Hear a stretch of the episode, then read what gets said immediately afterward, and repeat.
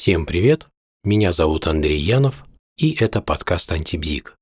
Есть люди, которые обожают давать советы. Немало и тех, кто перед тем, как начать что-либо делать, обязательно совет спрашивают. И на самом деле, почему бы не узнать, как бы в схожей ситуации поступил другой человек? Полезно же иметь точку зрения другого человека. Как говорится, одна голова хорошо, а две лучше.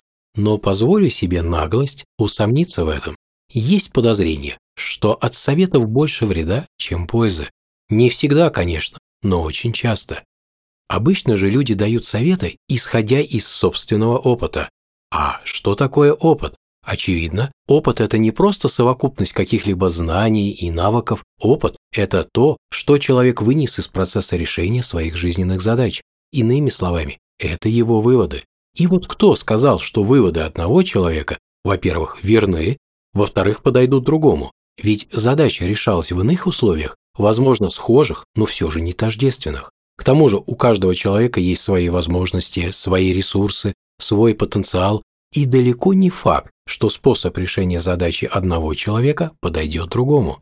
Вспоминается история, как один мой очень хороший товарищ получил должность начальника отдела. Но вот отдел как-то в развалочку работал, все сроки срывая. И решил тогда мой товарищ порядок навести.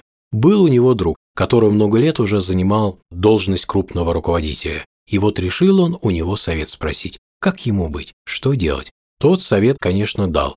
Дисциплину, говорит, надо подтянуть и поделился своим опытом, как бы он это сделал. Уж не помню подробности его совета, да это и не важно. Но вот в итоге вместо дисциплины мой товарищ получил саботаж, и все стало намного хуже.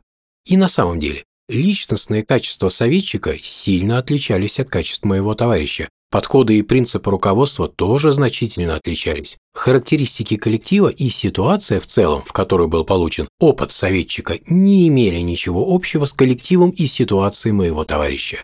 Вот и получается, что совет может часто не помочь, а скорее навредить, или в лучшем случае окажется бесполезным. Опять же подчеркну, не всегда, но очень часто. Может быть, совет нужен для того, чтобы просто услышать еще одно мнение, получить дополнительную информацию? С этим невозможно не согласиться. Только не опасно ли действовать на основе чужого мнения? Опять же, кто сказал, что оно верное? Да и что мешает сформировать собственное? Нет желания прилагать усилия? Лень? Я думаю, не стоит забывать, что было время, когда все думали, что Земля плоская. И вот в то время даже как-то странно было с этим не соглашаться. Кстати, и в наши дни существует общество плоской Земли. Не хотите ли у них спросить совет по навигации? Вот в том-то и вопрос. И, конечно, невозможно обойти стороной вопрос, почему так много людей просто обожает давать советы. Тут все просто. Ведь советовать может только тот, кто лучше знает, как это должно быть, как надо делать и так далее. Следовательно, тот, кто дает совет, умнее, опытнее и лучше того, кому этот совет дается. Так приятно, с одной стороны, убедиться в собственном превосходстве, а с другой – показать это превосходство другим. Вот и получается, что дающий совет всегда занимает позицию сверху, а тот, кому совет дается, находится в позиции снизу. Нравится быть на ступеньку ниже – просите совет. Нравится быть на ступеньку выше – дайте совет. Хотите взобраться ввысь по лестнице – раздавайте советы налево и направо. Как-то все серо выходит. Получается, нужно отказаться от советов? Может быть, даже и слово такое забыть? Конечно, нет. Тогда встает вопрос, когда же совет уместен? Очевидно, когда о нем просят. Ведь тогда это уже не будет посыл сверху вниз, это будет уже помощь. И если вы стремитесь к отношениям на равных, если у вас нет желания утверждаться в отношениях и демонстрировать свое превосходство, есть смысл давать совет только тогда, когда его попросят.